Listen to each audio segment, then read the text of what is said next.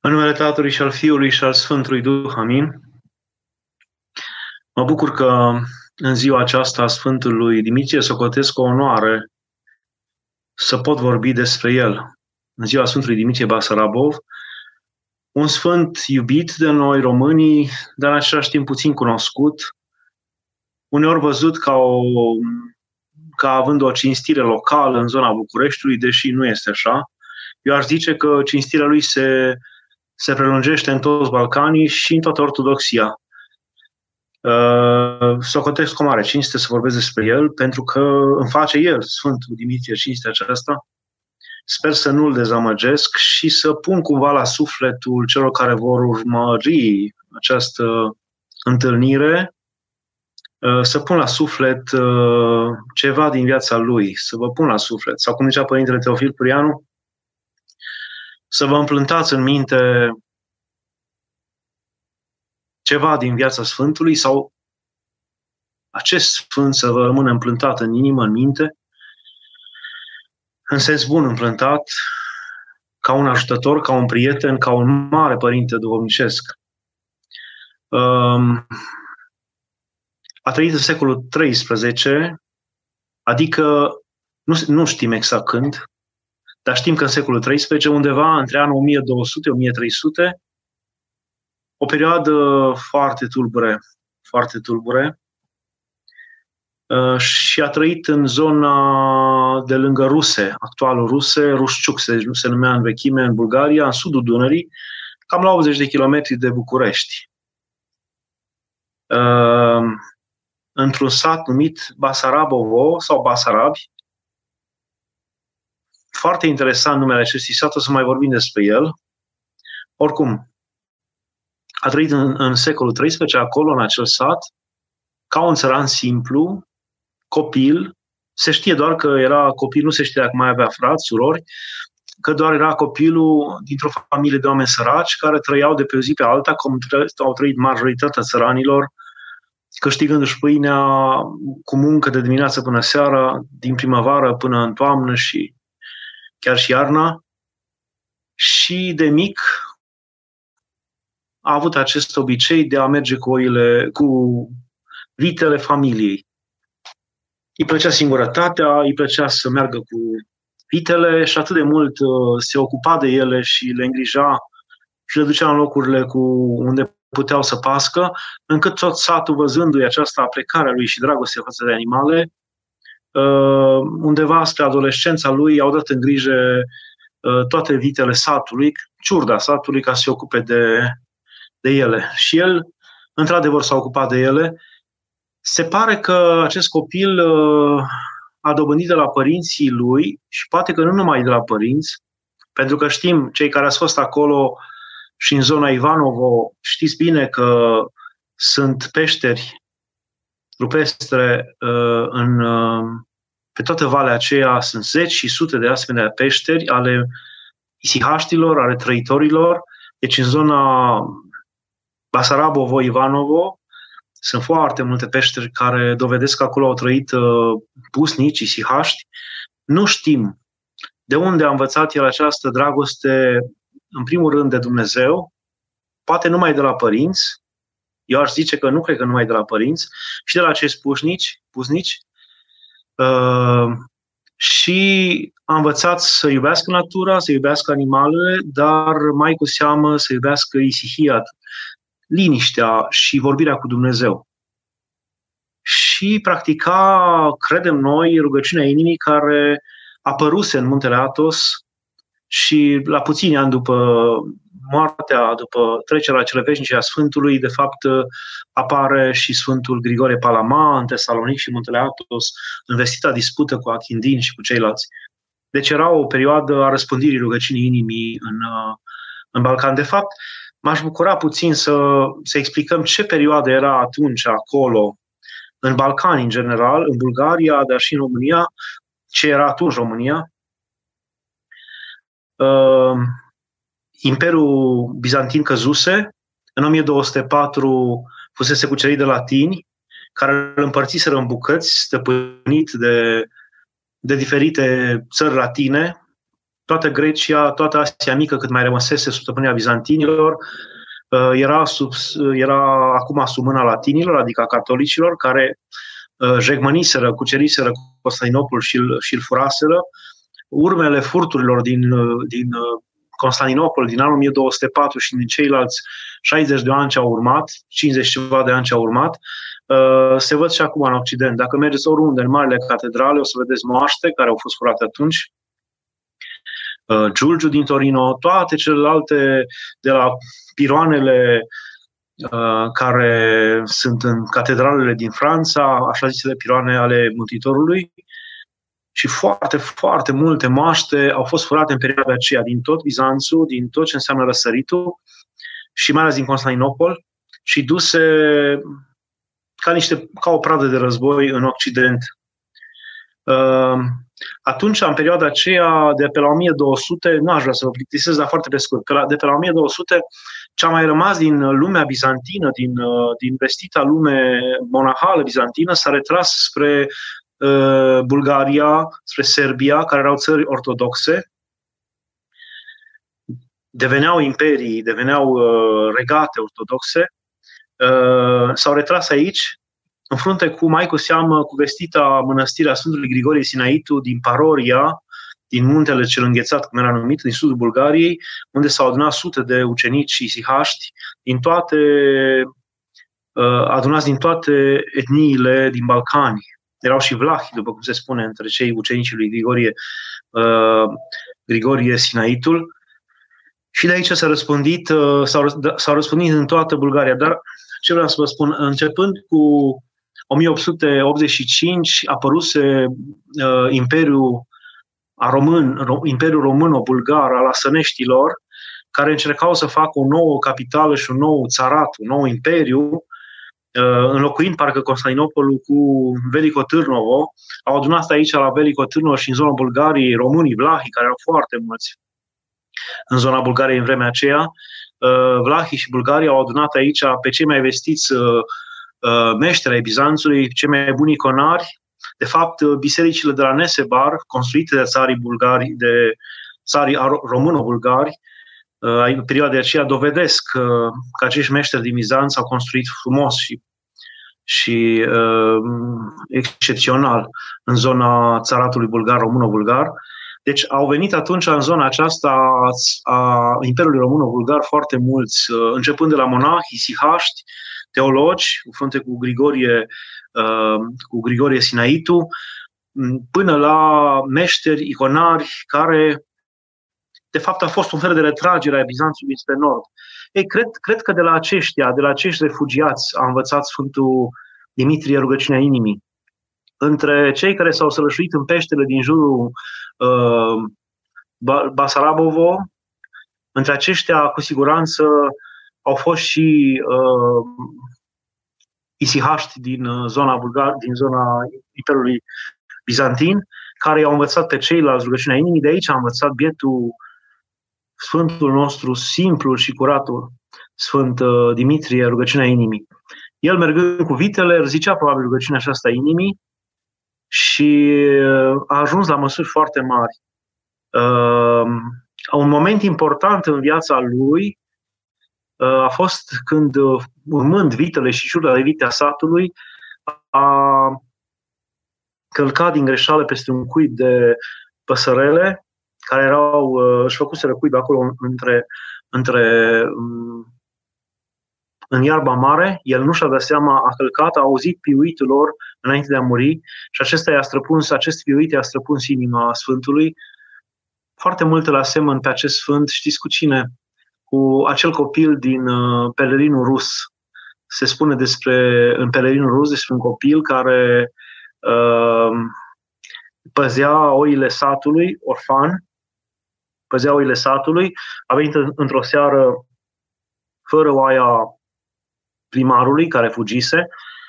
Primarul a bătut și a zis, te duci acum, era, deși era zi de noiembrie și deja se noptase, te duci acum și o găsești, dacă nu găsești, te voi omorâ și copilul orfan fuge să o găsească uh, prin păduri, aude la un moment dat lupii care îl urmăresc și în întâlnire cu acela beznă ajunge într-o poiană unde se simte înconjurat de lupi și acolo el cade în genunchi și fără să-i fi spus vreodată cineva rugăciunea inimii, el începe să zică în genunchi, ca ultimă nădejde, Doamne, Iisuse Hristoase, Fiul Dumnezeu, miluiește-mă pe mine păcătosul. Uh, și această rugăciune, el nu-și mai dă seama, trăiește ca o stare de extaz până dimineața, lupii nu-l mănâncă, el se trezește ca dintr-un vis, ca dintr-un extaz, parcă fusese în alt loc și ajunge din nou sat. Bineînțeles că aici primarul bate, îl rogește, dar din acel moment el va trăi în inima lui neîncetat cu rugăciunea inimii, pe care o descoperise el singur, fără să-i spună nimeni despre ea. Aici cred că Sfântul uh, Dimitrie Basarabov uh, nu neapărat a descoperit-o singur. Probabil că a descoperit frumusețea și, și blândețea lui Dumnezeu în natură, în cartea naturii pe care o citea neîncetat, cartea naturii pe care o avea, o avea în față neîncetat, dar uh, probabil că auzise și de la părinți, dar mai ales de la acești puznici de prin peștele din jur, despre rugăciunea inimii și o, o practica. Și sens, s-a sensibilizat inima lui om simplu, ciurdar, nu?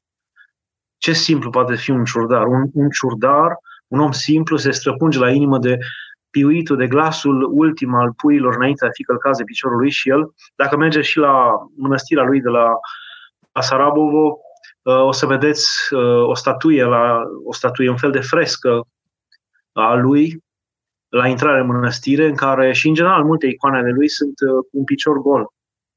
Mi se pare că piciorul stâng, un picior gol. Și într-adevăr, trei ani de zile a mers fără uh, încălțări și a pedepsit piciorul cu care a călcat pe acei pui și trei ani de zile, că a fost vară, că a fost iarnă, că a fost frig, că a fost luată, că a fost uh, scaieți, că a fost uh, mărăcini unde fugea după vite, el a mers desculți și acești ani, acești trei ani și de pocăință uh, și de rugăciune mai deosebită, dar și de osteneală, au fost hotărători.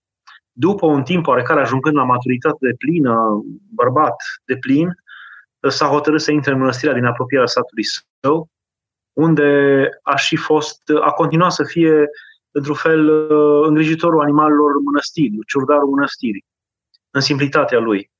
Uh, multă vreme, după care, la o anumită bătrâne, la, la începutul bătrâniților sale, își găsește o chilie săpată stâncă unde se sălășuiește și rămâne până la moartea sa, unde și moare Uh, nu mai este acea chilie, chilie era mai jos de mănăstire, undeva sub malul râului, unde și moare și rămâne acolo între acele pietre, care sunt două pietre, care rămân ca un fel de mormânt. El, neputrezit fiind, rămâne în chilia lui strâmtă, strâmtă. Nimeni nu l-a mai, uh, nu l-a mai îngropat, nu l-a mai scos de acolo, a rămas ca într-un mormânt în acea chilie strâmtă. Uh, peste ani și ani, lomul, râul Lom, care de fapt este de fapt este Almus, așa se numea în latin acest râu, de aceea din, de la latini a rămas foarte multe nume din zona aceea, sunt uh, de, de sorginte latină, dovadă că au rămas foarte mulți vlahi în zonă. De fapt, munții Balcani, care sunt pe mijlocul uh, Bulgariei, uh, încă din scriptele bizantine se spune că, și mai ales Ana Comnena ne spune că erau foarte mulți vlahi și pe parte și pe alta a acestor munți de aceea Velico Târnovo, care este pe partea dinspre nord a, a acestor munți Balcani, adică spre noi, uh, era într-o zonă plină de vlac, de aceea se numea Imperiul Româno-Bulgar. Nu pentru că ne conținea și pe noi ca români, nu trecea Dunăre, Imperiul Româno-Bulgar, nu trecea dincolo de Dunăre, ci pentru că aici, în zona aceasta a Balcanilor și nu numai, în zona Macedoniei, în zona Pindului, în zona Epirului, erau foarte mulți vlahi. De fapt, uh, zona aceasta a Moesiei, Moesia era zona Bulgariei de astăzi, din vechi Imperiu Roman, era cea mai uh, romanizată zonă, probabil că cea mai romanizată zona Imperiului, în afară de Africa de Nord. Uh, și de aceea, cu toată invazia slavilor și cu toate celelalte popoare migratoare care au trecut pe acolo, a rămas o puternică, uh, a rămas o puternică populație romanizată din tracii vechi și gesii și dacii care au locuit acolo, au rămas o puternică populație romanizată care erau acești vlahi, numiți vlahi în toate scrisorile și în toate documentele bizantine, și care erau mai ales în zona munților Balcani, dar mai ales pe partea dinspre nord, în enclave care mergeau până la Dunăre, foarte mulți vlahi, și dovadă că s-ar putea ca și acest sat, despre care mulți istorici români spun că ar putea să fi fost să fie avut sorginte uh, românești, adică vlahe, și că, de fapt, Sfântul ar fi de origine română. Dar nu putem ști asta, adică vlahă. Nu putem ști asta, dar este dovadă și faptul că Lomul, acest râu care trece pe acolo prin, uh, prin Basarabovo, este vechiul uh, Almus latin, vechiul râu numit așa în scriptele latine și care de la Almus a rămas Lom. Sunt multe alte localități în jur care dovedesc că sunt de sorginte latină și că latinii uh, au rămas, au, au, au, au lăsat acolo foarte multă influență. Timocu, de exemplu, mai, nu pu- puțin mai departe, era vechea, vechiul râu Timocus al latinilor, Cibnița din apropiere e Cerberus, care era tot latin, Ischer era Oecus, Vidinul era Uțus. Uh, aceste localități care acum apar slave, de fapt, sunt de origine latină și au avut mari populații a românești, le numim noi vlahe sau românești, aș zice mai degrabă. Așa că s-ar putea fără să exagerăm ca Sfântul, de fapt în multe calendare el apare ca român, s-ar putea ca acest Sfânt uh, uh, Dimitrie să fie de fapt a român. Uh, și acum, întorcându-mă, el a rămas acolo în chilia aceea lui uh, nu știm cât timp, între cele două pietre unde s-a, s-a așezat el înainte de a muri și și-a dat sufletul în mâna lui Dumnezeu, a rămas neputrezit, Uh, animalele nu s-au atins de el, gânile nu l-au atins și asta până când râul Lom a venit o dată cu foarte mare, la, s-au făcut, au fost inundații și a fost luată și peștera sa și pietrele și trupul său și a fost uh, pur și simplu purtat uh, în albia râului și acolo a rămas sub grohotișul râului și sub pietrișul acela mult timp, până când în zona, în satul uh, în satul Basarabovo a fost o fetiță bolnavă, de fapt demonizată, și demon și într-o noapte această fetiță a visat pe Sfânt, care i-a spus, dacă vei veni cu părinții tăi și cu cei din sat să mă scoți din grohotișul pârâului și uite unde sunt, eu te voi tămădui. Fetița atât de mult a insistat pe lângă părinții ei și pe lângă preotul satului și pe lângă ceilalți, încât s-au dus mai mult să le arate, să le arate fetița unde era acel loc pe care l-a văzut ea în vis, ea l-a arătat și foarte mulți din sat au mărturisit că acolo vedeau ei uneori noaptea o lumină deasupra râului, au săpat, printre cei care au săpat a fost și tatăl fetiței și au găsit trupul Sfântului neputrezit. În clipa când fetița a sărutat mâna Sfântului, mâna care nu putrezise, Duhul necurat a ieșit din ea, au adus pe Sfânt în, uh, în uh, biserica satului și acolo a stat mult timp, mult timp și făcând foarte multe minuni, foarte multe minuni. Uh, și la acest sfânt a avut evlavie, au avut evlavie țarii, cele de-a doua Imperiul Bulgar sau al Imperiului Româno-Bulgar, și mulți dintre demnitarii vremii au venit și s-au tămăduit sau, sau au fost ajutați de către Sfânt, dar n-a fost luat din... Uh, probabil că n-a vrut Sfântul să plece din Basarabovo. La un moment dat uh, se povestește în viața lui că un domnitor român despre care nu ni se spune care, un domnitor român a,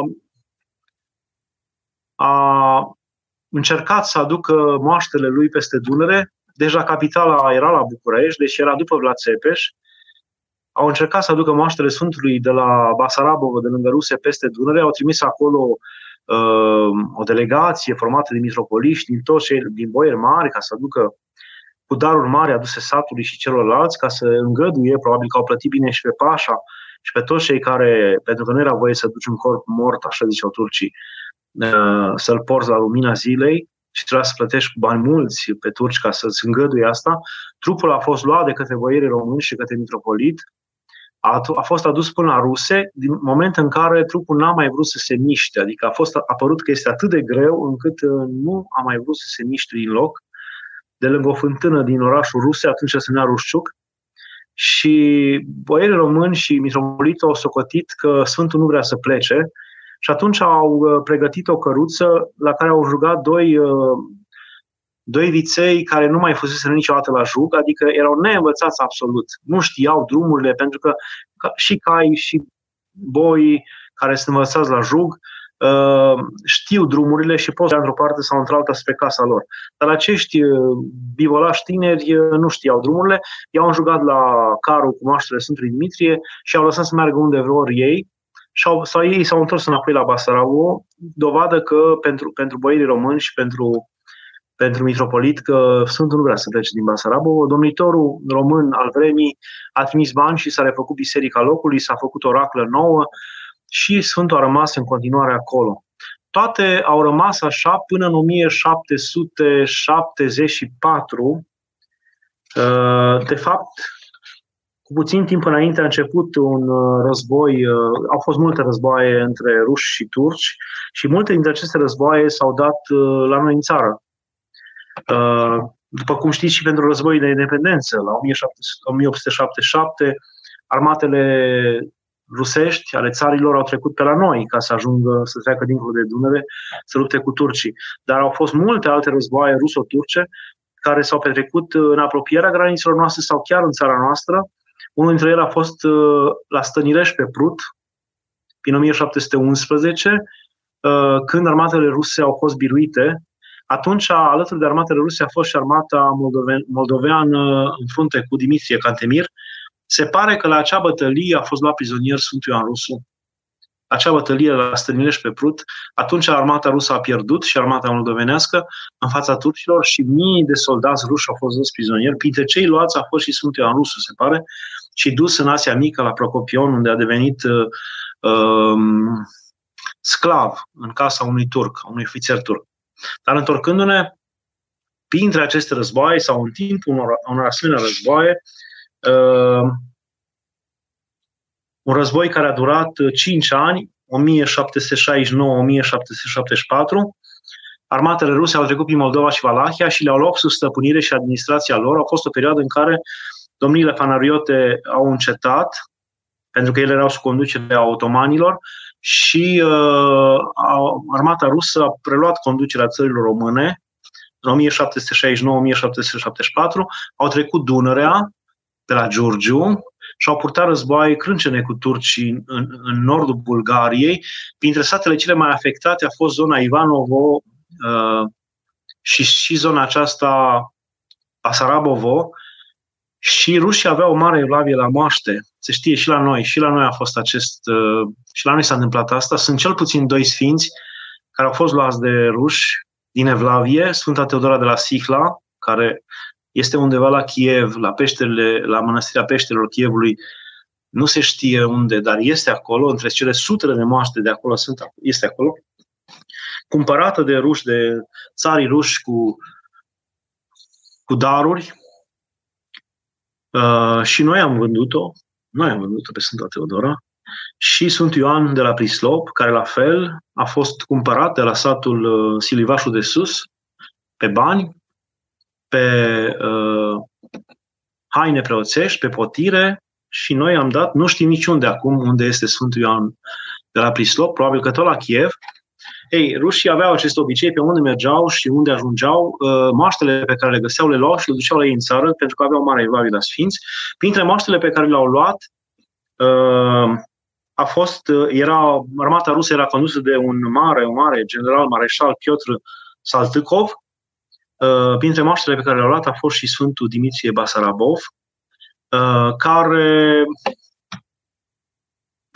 a fost trimis să, să fie dus în Rusia dar uh, acest Piotr Saltykov avea un, uh, un sfătuitor român, un așa zis Mantu, Mantu Hagi Dimitri, care îl sfătuia și printre sfaturile pe care le-a dat a zis să nu ducă maștele în Rusia, ci să le lase românilor, că mult au suferit în urma acestor războaie.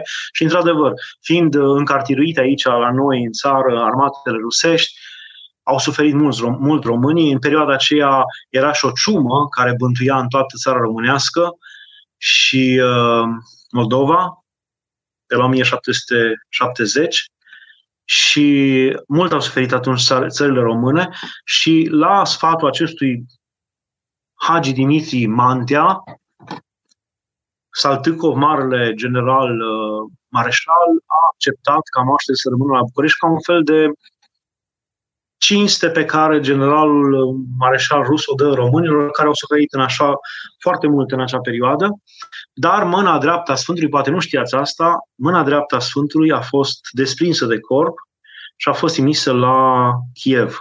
Adică nu a acceptat să rămână tot trupul Sfântului numai la noi, ci mâna dreaptă a Sfântului a fost trimisă la Kiev și trupul a rămas la București, începând din 1774, poate să țineți minte asta, 1774, trupul Sfântului a rămas la București. Uh, prima minune și cea mai deosebită a fost că imediat după aceea a și încetat războiul, după ce Sfântul a fost adus la București, a încetat războiul și mai mult decât atât a încetat ciuma, Asta a marcat foarte puternic pe, pe, pe Valahi, pe cei din țara românească, care l-au cinstit în mod deosebit și au simțit că cu venirea lui în, în București, în țara românească, aducea într-un fel uh, binecuvântarea Sfântului și rugăciunile lui. Pentru că imediat cu venirea lui a încetat și războiul și ciuma. Uh, de atunci el este în București, în 1774. Minunile sunt foarte multe, întâmplările sunt foarte multe.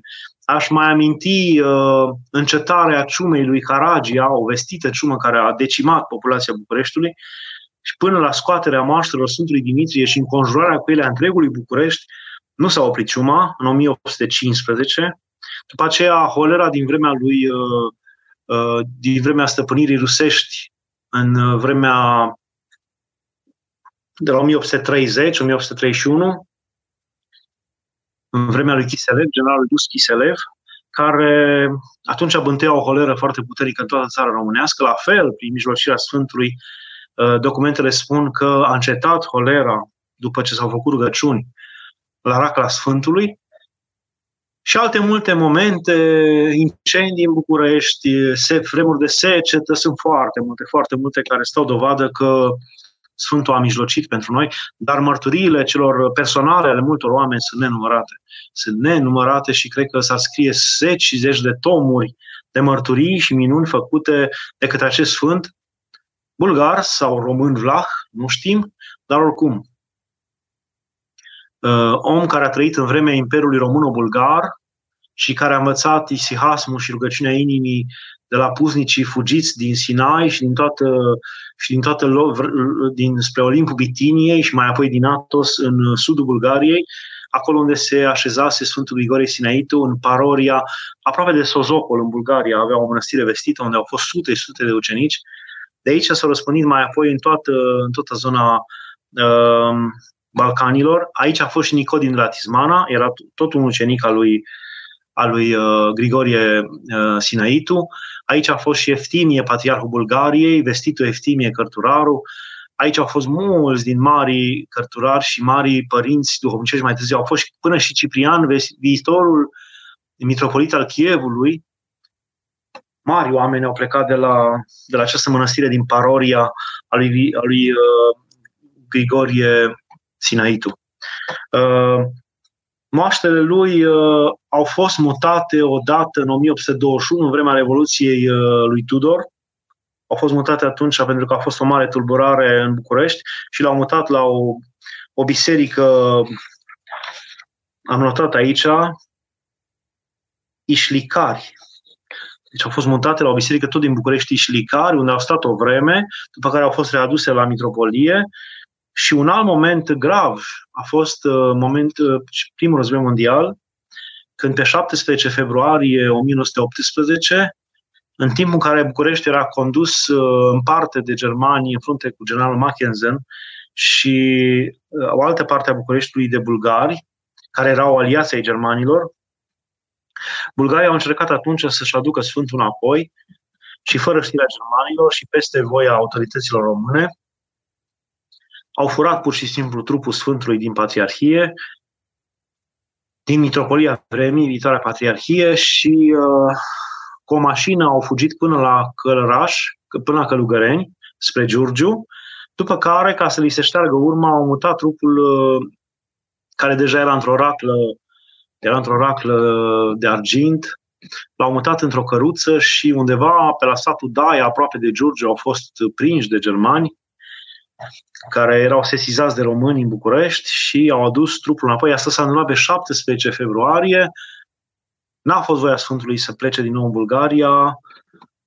Pe 17 februarie, spre seara, au fost și prinși bulgarii, trupul a fost dus, trupul Sfântului, maștele Sfântului a fost duse la Giurgiu până pe 19 februarie și din Giurgiu, cu o mașină a, a armatei germane, a ajuns pe 19 februarie în, din nou în București, unde au rămas neîncetat până astăzi la Mitropolie, Patriarhie. Cam aceasta ar fi istoria acestui sfânt pe care mă bucur să-l amintesc. Acum, ce putem noi învăța de la el, foarte pe scurt, pentru că aș vrea să răspund și la întrebări. Uh, ce putem învăța de la el? Unu, aș zice sensibilitatea, simplitatea lui, o simplitate cuceritoare, om simplu, nici nu știm dacă știa să citească, nu știu dacă știa să citească, foarte interesant. Un om, un, un ciurdar, un om simplu, un om necăjit, probabil că părinții lui n-au trăit mult, nu-i se spune, nu, nu, nu cel mai de seamă om din sat ajunge ciurdarul satului, nu?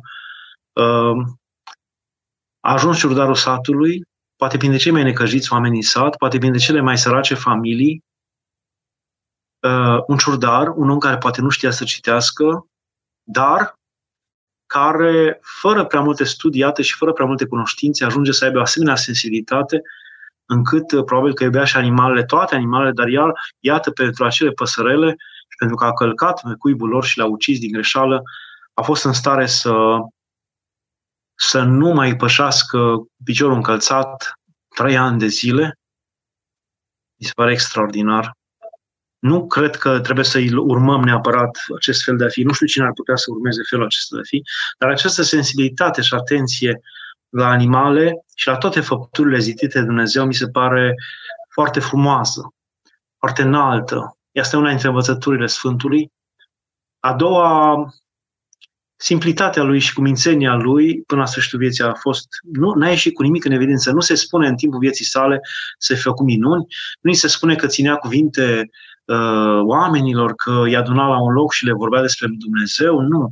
Era de simplitate greu de înțeles pentru noi acum și de o smerenie, dar Dumnezeu l-a scos din acest părut anonimat, din această părută uh, uitare și l-a pus și l-a așezat mai sus decât pe, pe împărați și pe regi. Cine dintre regii noștri, cine dintre domnitorii noștri, cine dintre oamenii noștri de știință, cine dintre oamenii noștri de cultură sunt astfel cinstiți până acum de mii și mii de oameni, an de an și nu numai an de an, zi de zi, și pomeniți și amintiți și uh, cine. Și el era un simplu vacar. Deci acest om, ciurdarul satului, uh, prin uh, dragostea lui față de Dumnezeu, prin dragostea lui față de om, prin dragostea lui față de animale, a fost ridicat de Dumnezeu mai sus decât mulți, mulți alții și asta mi se pare o, o mare nădejde pentru toți oamenii, mai ales pentru cei care se socotesc cumva ratați, se socotesc uh, nedreptățiți pentru că n-au apucat, eu știu, să aibă o viață cum și-ar fi dorit ei, să aibă studiile pe care, studiile pe care le-ar și le-ar fi dorit ei. Uh, și uite că acest om, neavând aproape nimic din ceea ce avem noi, a fost slăvit de Dumnezeu uh, aici pe pământ mai mult decât cei mai vestiți oameni dar cred că slava lui se prelungește și în veșnicie. Asta e un alt, al doilea lucru pe care îl putem învăța din viața lui, iar al treilea, uh, de care iar trebuie să ne gândim și la care trebuie să, să medităm, este acela că cu cât parcă mângâierea și grija oamenilor față de un om e mai mică aici pe pământ, cu atât este mai mare grija și mângâierea lui Dumnezeu. Acest om nu era mângâiat de nimeni, nu era uh, cinstit de nimeni, nu era îngrijit de nimeni și singur, săracul, necăjit. El cu Dumnezeu și Dumnezeu l-a mângâiat, Dumnezeu l-a îngrijit, Dumnezeu l-a, l-a ajutat și nu numai în timpul vieții sale, ci această mângâiere și această cinste a prelungit-o și după moartea sa și iată ce cinste și ce slavă îi dă Dumnezeu acum. Deci mi se pare un mare, o, o, o mare nădejde pentru toți oamenii care se socotesc nemângâiați, neajutați, singuri, ai nimănui, Dumnezeu nu-i uită. Pe Sfântul Dimitrie nu l-a uitat, nu numai că nu l-a uitat, l-a cinstit și l-a slăvit. Ce cinste de Dumnezeu celor pe care pare că lumea i-a uitat și nu-i bagă în seamă. Ce importanță de Dumnezeu unor oameni simpli care nu sunt cu nimic deosebiți la prima vedere. Dumnezeu îi cinstește pe aceștia. Cred că sunt câteva învățături pe care le putem lua de la Sfântul Dimitrie. Uh, aș lua câteva întrebări. Părinte, eu sunt din București. Din păcate, mulți dintre cei care au dorit să-i mulțumească astăzi Sfântul Dimitrie n-au putut. Atât cât am putut, i-am purtat rugăciune, în rugăciune pe toți românii de pentru tine. O seară bună, da. Da, sunt vremuri grele, într-adevăr. Înțeleg și uh, pretenția autorităților că se, se adună mulțimi foarte mari și că uh, se poate ușor răspândi virusul, îi înțeleg pe ei, dar mai cu seamă mă bucur de, de uh, poziția Patriarhiei care a ținut în mod deosebit ca sărbătoarea totuși să se țină și închinarea să se facă, așa cu toate restricțiile, cu distanțarea socială, cu mască, cu toate celelalte, dar totuși să se facă această închinare la ocrotitorul Bucureștiului. Adică dacă acest sfânt a fost ocrotitor și ajutător în vreme de ciumă, în vreme de holeră, în vreme de incendii, în vreme de război, în vreme de revoluție, cum a fost Revoluția Tudor Admirescu, de ce nu ar fi și acum în vremea acestei epidemii? Sau acum Sfântul nu ar mai avea putere? Nu are Sfântul putere împotriva acestei pandemii? Are. Eu cred că și chiar m-aș bucura și cred că o să auzim de o scădere a numărului celor care, celor care se îmbolnăvesc după, această, după acest uh, pelerinaj făcut cu măsură, cu dreaptă măsură, cu îngăduința autorităților, dar totuși s-a făcut la moaștele Sfântului uh, Dimitrie și pentru rugăciunile lui m-aș fi bucurat și m-aș bucura să fie scos cum a fost și scos și în vremea ciumei și să se înconjure căl București, dacă se poate, țara și să îi cerem în rugăciune acestui Sfânt să mijlocească pentru încetarea acestei pandemii. Uh, Doamne și Părinte, în ce măsură sunt în Duhul Ortodox mărturile noastre pe Facebook atunci când în discuții aprinse al necredincioșilor în care se împroașcă cu noi biserica și credința, noi, ca și creștini, intervenim și răspundem și noi astfel, adică altfel, astfel, uh, mărturisim credința în Hristos, luăm apărarea bisericii, aducem argumente despre faptul că împărtășania nu este focar de îmbolnăvire și așa mai departe. Mulțumesc. Da, dacă, dacă mărturia este așa, adică răspundem cu bine la rău, răspundem cu frumos la urât, răspundem cu Uh, cuvinte înțelepte și măsurate și drese, cu sare, cu sare duhovnicească, uh, atunci mărturia noastră este primită, chiar dacă nu avem cui să o spunem. Și de multe ori să știți că acești oameni, mai ales cei care uh, sunt pe rețelele de socializare și care tună și fulgeră motivul ortodoxiei, împărtășanii, a maștelor, sunt asemănători cu cei despre care ne zice Mântuitorul când spune nu dați mărgăritarele porcilor, și lucrurile sfinte câinilor. Adică nu în sensul că îi numim pe ei sau nu, porci sau câini, pentru că ci câini în sensul că câinii sunt cei care se întorc la vărsătura lor, adică reiau și reiau și refac și uh, greșeli pe care până atunci le mai făcuseră, dar uită după o vreme și iară le fac și iară trăiesc aceeași viață și iară trec prin aceleași evenimente ca și cum n-ar fi învățat nimic și aici de ce mai multe suntem și noi, sau porcii care niciodată nu văd soarele, ci stau numai interesați numai de mâncare lor, numai de traiul lor, numai de viața lor, numai de cele ale lumii acestea, soarele și cerul nu se văd că urechile le acoperă soarele și sunt interesat doar de lăturile lor și de puținul lor. Și își amestecă de multe ori excrementele cu mâncarea și noi interesează. Și de multe ori ne asemănăm și se aseamănă acești oameni, adică trăiesc numai pentru cele și ne asemănăm și noi cu cele ale lumii acestea, așa încât uh, uh, uneori nu are rost. Eu aș zice că nu are rost. Acești oameni de-abia așteaptă scandalul, de aștept, de-abia așteaptă să găsească un așa zis interlocutor, dar nu vrea să-l asculte pe interlocutor, ci de-abia așteaptă să tune și să fulgere împotriva ortodoxilor, împotriva credinței, să se arunce vorbe grele, urâte, așa încât eu zic că după două, trei replici în care dacă îți dai seama că n-ai cu cine vorbi, eu zic să oprești acest dialog. Dacă îți dai seama că ai cu cine vorbi și poți stabili un, un uh, teren de comun acord de pe care să plecați, al unor adevăruri, și atunci ai cu cine vorbi și puteți continua. Dar, în sine, mărturia voastră, a celor care sunteți pe rețelele de socializare și vorbiți frumos și vă mărturisiți credința, fără să răspundeți cu rău, rău la rău, mi se pare uh, că este în sine bună. Chiar dacă nu aveți cui să o spuneți. Poate vor vedea alții și uh, se vor folosi. este în sine bună, așa cum milostenia în sine este bună, chiar dacă cel care o primește uh, se duce după aceea și o bea.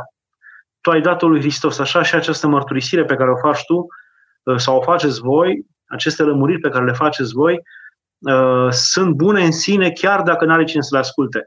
Le va primi Hristos, cu siguranță le va primi Hristos. Părinte, deci, de ce condiții este nevoie sau argumente pentru ca un sfânt să poată fi trecut în calendar? Sunt multe de spus aici și nu știu dacă aș fi expert să vă spun toate acestea, dar uh, noi nu avem într-adevăr o, niște reguli foarte stricte cum au făcut și în ultimul timp, adică să fie atâtea minuni, să fie atâtea testate medical, să fie nu știu ce, nu știu ce, nu știu ce. Nu, în primul rând, uh, da, e nevoie să fie dovadă că Sfântul este făcător de minuni, cu moaște sau fără moaște, că sunt sfinți ca căror moaște n-au rămas, care au fost ori martirizați, ori arși, ori nu se mai știe uh, mormântul lor, și, dar totuși ei continuă să facă minuni prin invocarea pe care poporul sau oamenii o aduc. Deci sunt făcători de minuni, adică se dovedește faptul că ei au trecere înainte lui Dumnezeu, acești sfinți au trecere înainte lui Dumnezeu și prin invocarea lor Dumnezeu poate să facă minuni, asta pe de o parte, uh, că au avut o viață despre care nu putem spune că uh, nu găsim vinovăție și păcate mari, au, au avut o viață curată, sau cel puțin au sfârșit-o curat, pentru că sunt foarte mulți, de la Sfântul Ciprian până la, eu știu, Sfântul Moise Harapu, care au început ca mari tâlhari, nu? și au trăit o viață de, sau vrăjitori ca Sfântul Ciprian, sau Sfântul Ștefan cel Mare, care a fost iute la mânie și grav învățător de sânge nevinovat, dar care au ajuns la bătrânețe și la maturitate, la maturitate duhovnicească, la sfințenie, la curăția credinței. Deci, uh, că, să, ca viața lor și mai ales ultima parte a vieții lor să dovedească că s-au sfințit, s-au curățit, au trăit o viață curată, asta iar este un, un, un, un punct care trebuie neapărat să fie clar și că au rămas în dreaptă credință, că n-au avut alunecări în uh, învățăturile de credință, în dogme, deci n-au umblat, eu știu, cu învățături străine.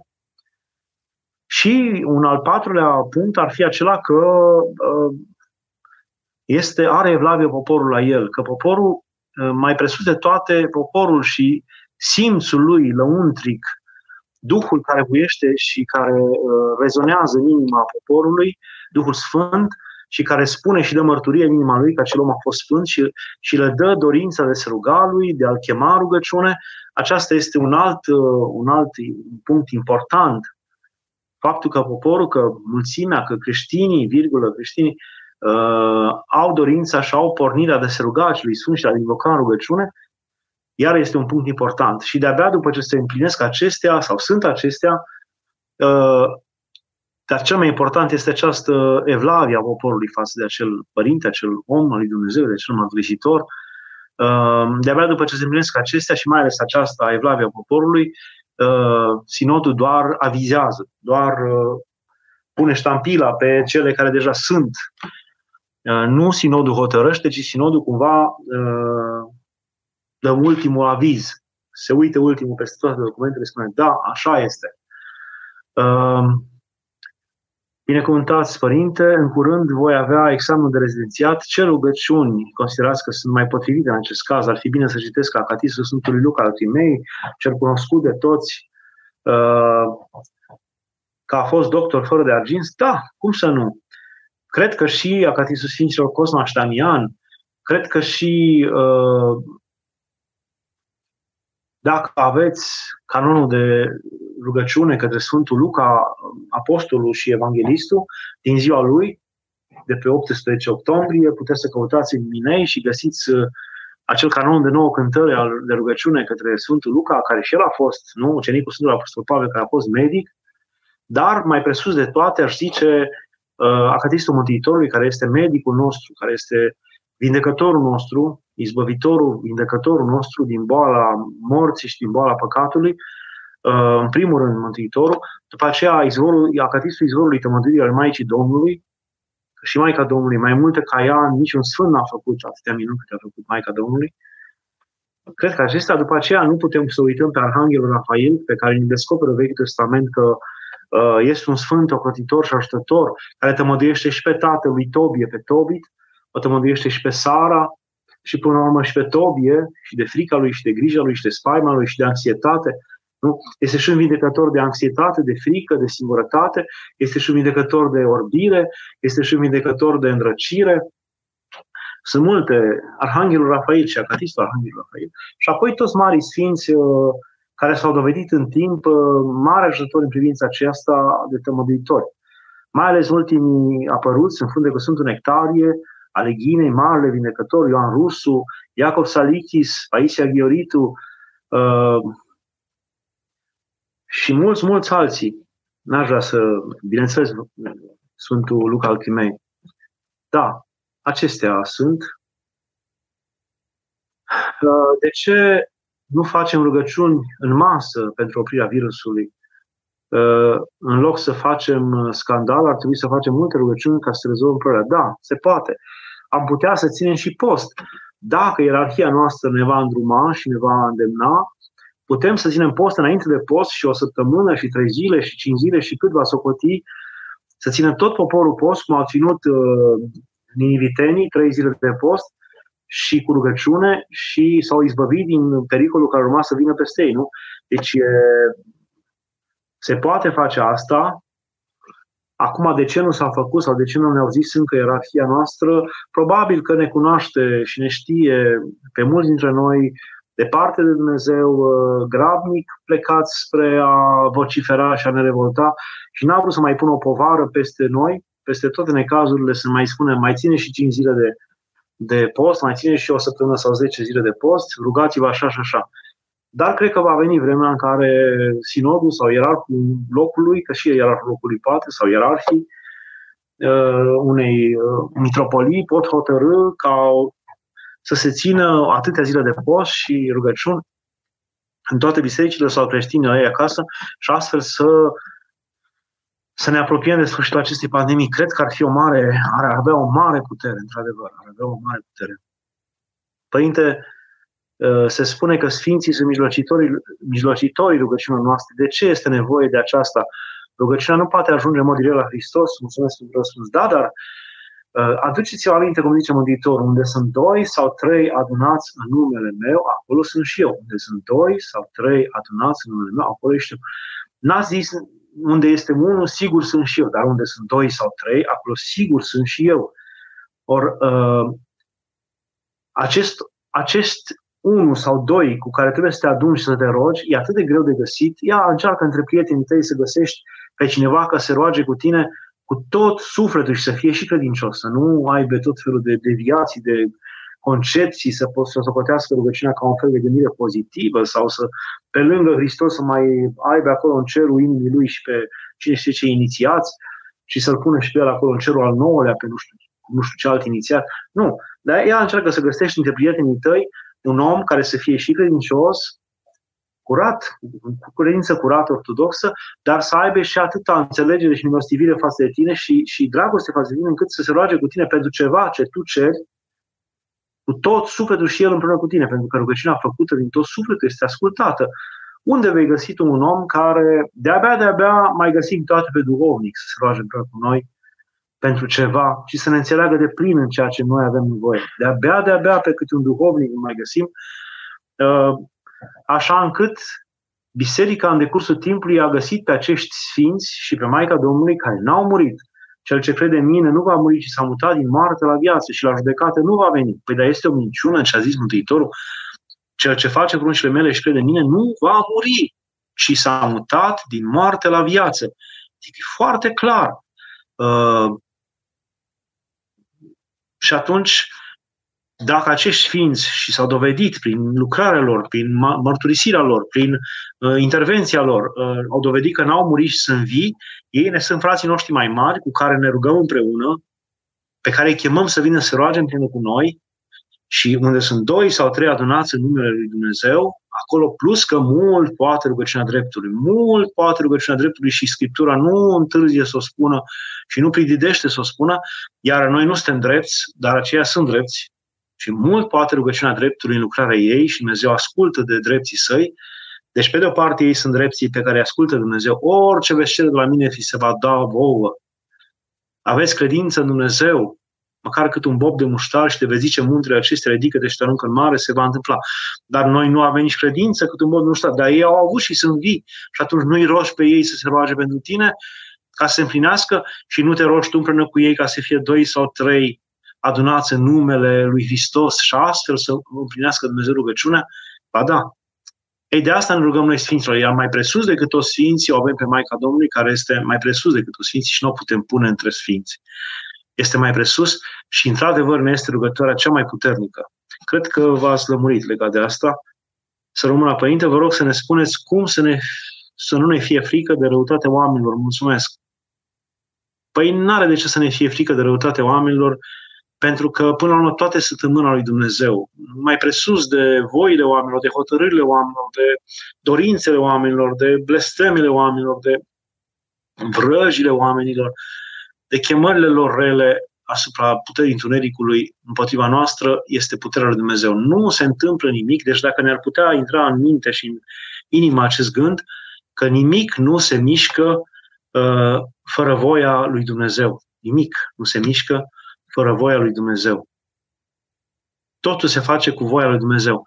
Și niciun fir de păr nu cade din capul nostru că Dumnezeu nu îngăde. Și atunci dacă e așa, și dacă diavolul nu face ce vrea el, și nici oamenii aceștia răi, buni cum sunt, nu fac, nu vor fi îngăduiți să facă ce vrea ei, când vor ei, uh, atunci nu te mai tem de ei, te tem de Dumnezeu, pentru că, într-adevăr, în mâna lui stă viața și moartea, stă totul.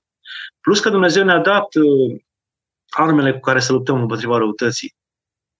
Și ne-a spus, binecuvântați pe cei ce mă mă faceți bine celor ce vă fac rău, rugați-vă pentru cei care se luptă cu voi. Adică să faci binele celui care îți face răul, să binecuvântezi pe cei ce de blastă, să te rogi pentru el, este pavăza cu care te poți apăra să nu-ți facă rău acel om. Adică împotriva blestemelor, împotriva răutăților unui om, a vorbelor uh, unui om, a răutății gândului unui om, cel mai puternic uh, cel mai puternic, cea mai puternică pavăză este iertarea și binecuvântarea ta. Tu să-l binecuvintezi, tu să-l vorbești de bine. Nu va putea să facă nimic împotriva ta. Tot gândul rău, toată puterea întunericului nu va putea să facă nimic împotriva ta atâta timp cât tu îl binecuvintezi. El te blasmă și tu îl binecuvintezi. El îți face rău, tu îi faci bine. Nu va putea face nimic. Deci ne-a dat Dumnezeu deja în mână și armele cu care să biruim. Noi privim acestea că să facem bine, să binecuvântăm ca pe niște chestii care Dumnezeu ne pune în cale ostenitoare, grele, imposibile, numai așa că așa vrea el. Nu, acestea sunt armele cu care biruim răul. Uh, să rămână Părinte, cum putem să dobândim această blândețe a Sfântului Dimitrie, adică cum să răspundem îndemnului Mântuitorului să fim blânzi precum porumbei. Da, dar să nu uităm și înțelepți ca șerpii, și înțelepți ca șerpii, adică și blândețea, ziceau părinții, cei mari din Patrick spuneau că omul, unii oameni au multă blândețe și multă milostivire, dar n-au înțelepciune și pentru că au blândețe și milostivire și de a avea bogățile Nilului, în vremea aceea Nilul și Egiptul era socotit de cea mai bogată țară, și de a avea bogățile Nilului le-ar da într-o singură zi și le-ar arunca în mâinile oamenilor și pe aceea, după câteva zile, ar rămâne la fel de sărași toți și el lipsit de toate pentru că le-a dat deja, deci trebuie să fii și înțelept, să cunoști măsura, să vezi cât poți duce, trebuie o anumită înțelepciune. Deci să fim blânzi ca Sfântul Dimitrie, dar, de exemplu, noi putem hotărâ ca și el. De acum nu voi mai merge cu piciorul încălțat trei ani. Dar cred că după trei zile noi nu mai putem duce asta și chiar ne răzvătim împotriva lui Dumnezeu. Uh, nu? Și atunci, ce rost are? N-are rost să ne luăm asupra noastră. De exemplu, se presupune că tu ți aduci aminte în seara asta de toate păcatele tale și zici, m-am hotărât, voi ține de acum 40 de zile de post ca să-mi ispășesc păcatele mele, ca așa ți iei tu. Și nu o să poți ține, se presupune că nu o să poți ține și în general nu e bine să iei asemenea canone aspre, trebuie să-ți cunoști în primul rând firea și măsurile tale și astfel să iei după aceea hotărârea. Mântuitorul însuși ne spune, când te pus să construiești un turn, vezi turn, vezi dinainte dacă ai cu ce să-l termini, ca nu cumva apucând să nu poți termina și oamenii care trebuie cale să râde de tine. Deci trebuie să fii și înțelept. Uh, cum să îmbunătățim relația cu părinții când și nu sunt, sunt puțin credincioși? Foarte greu, într-adevăr, dar să înțelegeți. au trăit alte vremuri, au trecut și au trăit tinerețea în perioada comunistă, li s-a spus de la mila mare că Dumnezeu nu există, au trăit în cincinale de construcție a comunismului, au trăit altfel. Au trăit ca niște oameni dezrădăcinați. De cei mai mulți dintre ei au fost oameni care au plecat din satul lor și uh, au venit în zone orășenești, unde nu mai era nicio tradiție, nu mai era nicio sărbătoare, în care nu se construiseră încă biserici în cartiere noi, unde era greu până ajungea la vreo biserică. Și așa s-a pierdut o tradiție și o rânduială pe care sătenii o aveau, așa încât uh, aveți îngăduință cu acești părinți și rugați-vă lui Dumnezeu ca să nu moară fără să se pocăiască, fără să-L descopere, fără să-L cunoască pe Iisus Hristos, Dumnezeu nostru. Eu cred că o asemenea rugăciune nu va rămâne neascultată de Dumnezeu. Mi-aduc totdeauna aminte de acel uh, tânăr din Tesalonic care a povestit Sfântului Paisia Ghioritu că el se ruga neîncetat pentru socrul lui, care era absolut necredincios, să nu moară până nu uh, se va pocăi și se va întoarce la Dumnezeu. Și tânărul a murit pe când uh, era plecat ginerele undeva cu niște afaceri și când s-a întors în Tesalonic, socrul murise de o zi. Atunci nu erau telefoane mobile prin care să fie informat, socrul murise de o zi și uh, tânărul în anii 70 s-a dus la sicriul uh, socrului și a zis, Doamne, tu mi-ai promis, eu ți-am cerut și eu am fost convins că tu mă asculți, ca acest om să nu moară fără să te cunoască pe tine, fără să se pocăiască. Și a înviat acel om a mai trăit câteva zile, s-a spovedit, s-a împărtășit și a murit. Deci pentru credința acestui tânăr, Dumnezeu l-a înviat pe acel socul mor de o zi, ca el să se poată pocăi, să-și poată mărturisi păcatele, să se trezească din toată uh, deci credința tânărului a fost mai puternică decât de necredința bătrânului. Așa și voi. Rugați-vă ca Dumnezeu să nu-i lase să moară nepocăiți și eu sunt convins că Dumnezeu va face asta. Uh, Doamne ajută Părinte, ce rugăciune ne sfătui să facem pentru un copil uh, adolescent cu autism sever și retard mental sever, mulțumim, ah, foarte greu. Foarte greu. Foarte grea întrebare și foarte grele sunt aceste boli. De fapt, acești copii sunt uh, urmările păcatelor noastre, a generațiilor de, de, de generații de oameni care s-au îndepărtat de Dumnezeu generații de oameni care au trăit fără rânduială, care au trăit fără ascultare și de multe ori asemenea boli și asemenea copii sunt vieții de ei ca niște vase uh, ale pedepsei lui Dumnezeu pentru noi, dar ei sunt convinși că se vor mântui. Deci un asemenea copil care poartă asemenea cruce, duce o cruce a unui neam, el se va mântui și se vor mântui în jurul lui și cei care au grijă de el și cei care se îngrijesc de el dar uh, sunt și semne ale păcătoșeniei noastre, nu sunt neapărat uh, facu- făcute de Dumnezeu aceste lucruri, ci de cele mai multe ori aceste boli sunt urmări ale medicamentației, ale nepăsării noastre din vremea, uh, din vremea eu știu, gravidității, a felului cum ne-am trăit viața până atunci, a multor alte și ar trebui să intrăm în multe, dar oricum de multe ori e rodul faptelor noastre și a vieții noastre de dinainte și urmare directă a vieții noastre de dinainte, iar acest copil nu aici o vine. Ce putem să ne rugăm pentru el? Nu găsesc alt, alt ajutor mai mare decât pe Maica Domnului. Acatistul acoperământului Maicii Domnului, toate rugăciunile Maicii Domnului, Paraclisul Maicii Domnului, uh, și să-L încredințăm și să-L dăm cumva spre ocrotirea și în brațele Maicii Domnului ca să, să fie aceste, ea să se ocupe de El, ea să-L, să-l ajute. Cred că așa doar putem să ne ostăim puțin inima. Uh, ce este iubirea? Dați-ne un răspuns concret, vă rugăm, adică efectiv, fapte în care se poate materializa iubirea. Foarte greu răspunsul, dar, în primul rând, iubirea nu este o chestie platonică, nu este o chestie vociferată, explicată, uh, sofistic, bine argumentată, nu, este, nu ține neapărat de rațional, deși cuprinde și raționalul. Uh, ea este faptă, în primul rând, faptă, faptă, fără a cere nimic în schimb.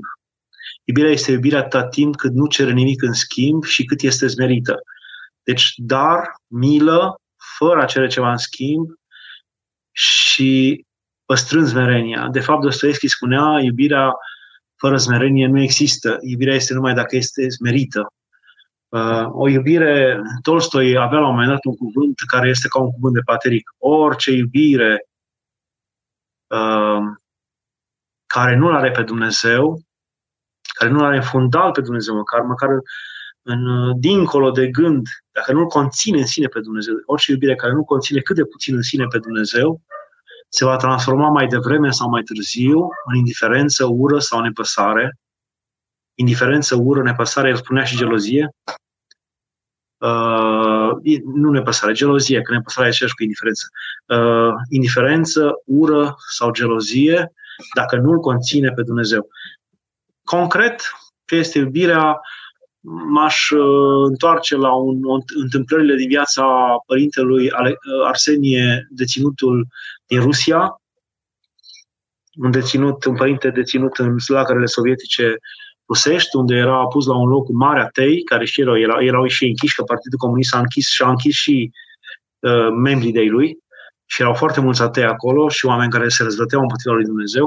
Și acesta a dovedit că există Dumnezeu a dovedit că există iubire, având o, o, o îngăduință și o iubire față de toți oamenii, indiferent că erau, vă să citiți cărțile despre el, indiferent că erau creștini sau necreștini, încât uh, a dovedit că există Dumnezeu. Deci, atâta dragoste, cu atâta dragoste uh, se manifesta, lucra omul acesta, uh, încât și își punea viața la bătaie pentru ceilalți, într-un lagăr din Siberia, din nordul extrem, de dincolo de cercul polar, încât oamenii au zis dacă, dacă acest om există, dacă acest om poate să facă aceste lucruri, înseamnă că există Dumnezeu. Unui asemenea Dumnezeu la care se închină acest om, vreau să-i slujesc și eu, ziceau păgâni, ziceau atei.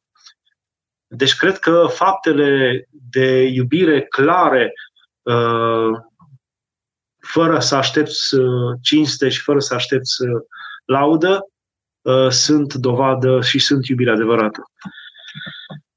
Și ultima, copilul cu autism este adoptat de când era bebeluș. Extraordinar, mi se pare mare lucru că cineva l-a adoptat, este deja mila lui Dumnezeu, deja a lucrat prin cineva față de el. Da, cred că a trecut timpul. Dumnezeu să ne ajute să ne întărească. Mulțumesc pentru invitația din seara aceasta.